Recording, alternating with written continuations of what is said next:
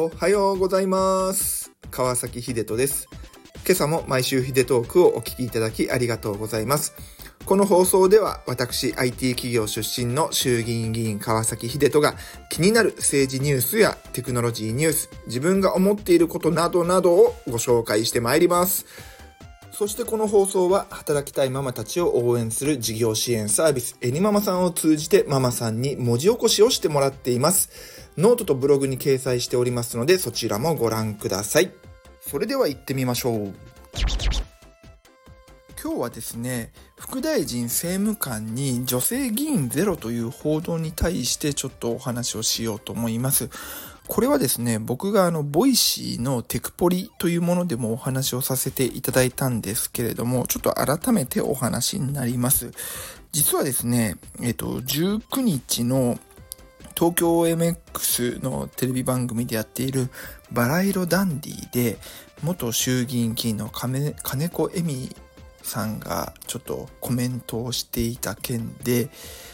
こう大臣に女性議員がこんだけ5人も登用されたんだから副大臣や政務官にも女性がゼロっていうことはちょっと驚愕でした驚きでしたというようなお話をしていたんですけれどもちょっと待てよと。あの元ね自民党の衆議院議員としてそして女性議員として活躍していた方がそれを言うんですか？っていうのでちょっとびっくりしたので改めて僕なりのこう考え方をお話ししたいと思います。あの、えっと、政務官とか副大臣っていうようないわゆる政府側内閣側で活躍することってそもそもの政治における女性活躍なんでしたっけ？っていうところにちょっとフォーカスを当てたいと思います。もう一度言いますけれども、あの、女性の政治における活躍って、大臣とか副大臣とか政務官になることなんでしたっけっていうことなんです。あのですね、こうやって僕もあの女性の健康とか女性活躍っていうような政策に携わらせていただいている人間としてはですね、政策を作る自民党において女性議員が一緒にやってくれるっていうのがめちゃくちゃ心強いんですよね。やっぱり女性の健康政策あるいは女性の活躍を政策にしようとするとこれを男性議員だけで考えるべきではなくてやっぱり女性議員の方も交えながらお話をするのがもちろん一番いいじゃないですか。女性議員だけでもダメだし、男性議員だけでもダメだし、やっぱり女性議員と男性議員が一緒になって、いろんな意見を交わしながら政策を作るっていうのが一番いいんだと思っています。で、その上で、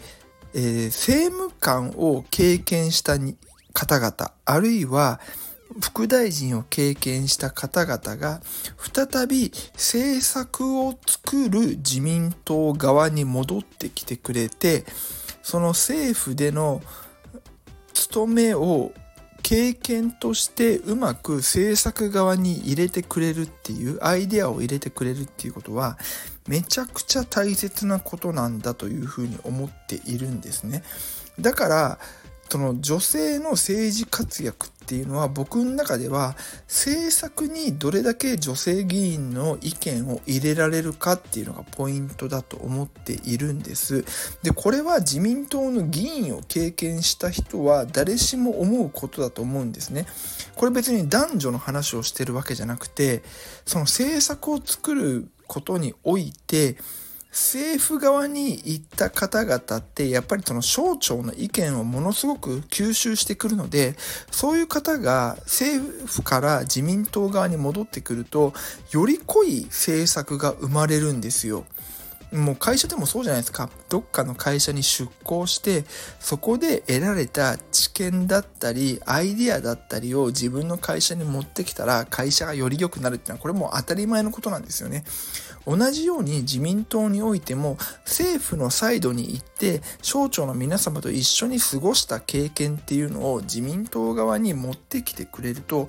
これはすごく政策にこの肉付けとか色味とかこういうものが一気につくんですよ。だからこれを踏まえるとですね女性議員の活躍っていうのは果たして政府に行くことが女性議員の活躍なんでしたっけっていうところを言いたいんです。女性の活躍っていうのはその女性議員としてのその意見なりを政策に反映することが女性議員の活躍なんじゃないかというふうに思っています。そういう意味においては、おそらく金子恵美さんもですね、元衆議院議員なので、議員として活躍してた頃はですね、政策をきっといろんな部会とか政調会とかでおそらく言ってたはずなんですよね。で、その意見がうまく政府に反映させら、えー、されるていうところが一番重要だったと思うんです。で、それをですね、えっ、ー、と、今のこの、おそらく彼女もメンバー知ってるじゃないですか。今自民党に誰がいる、誰がいるって。こういうところを踏まえながら言ってるんだとすると、ちょっと、うん、違うんじゃないかなと思っています。もちろんね、その派閥なりのこのパワーバランスとかいろいろあったとは思いますよ。で、当然ながら政府側にも女性議員が入れればそれはそれでいいんですけれども、女性議員を政府側に送り込みすぎて自民党の、え女性議員いわゆる政策を作るチームに女性議員が減っちゃうっていう実態は絶対に避けた方がいいと思っています。もちろん女性議員が潤沢にいらっしゃれば、えー、こういうことはないと思うんですけどもこれが今の現実なのでそれを踏まえた上で政策をどういうふうに作ろうかっていうのが一個のポイントなんだと思います。というわけでですね、えー今日はちょっと Voicy テクポリの延長上での話をしましたけれども、えー、副大臣、政務官、女性議員ゼロっていうことに対して、えー、僕なりの考え方をお話しさせていただきました。今日も僕の、えー、毎週ヒデトークを聞いてくださりありがとうございます。それでは今日一日も張り切っていきましょう。ではまた来週。じゃあね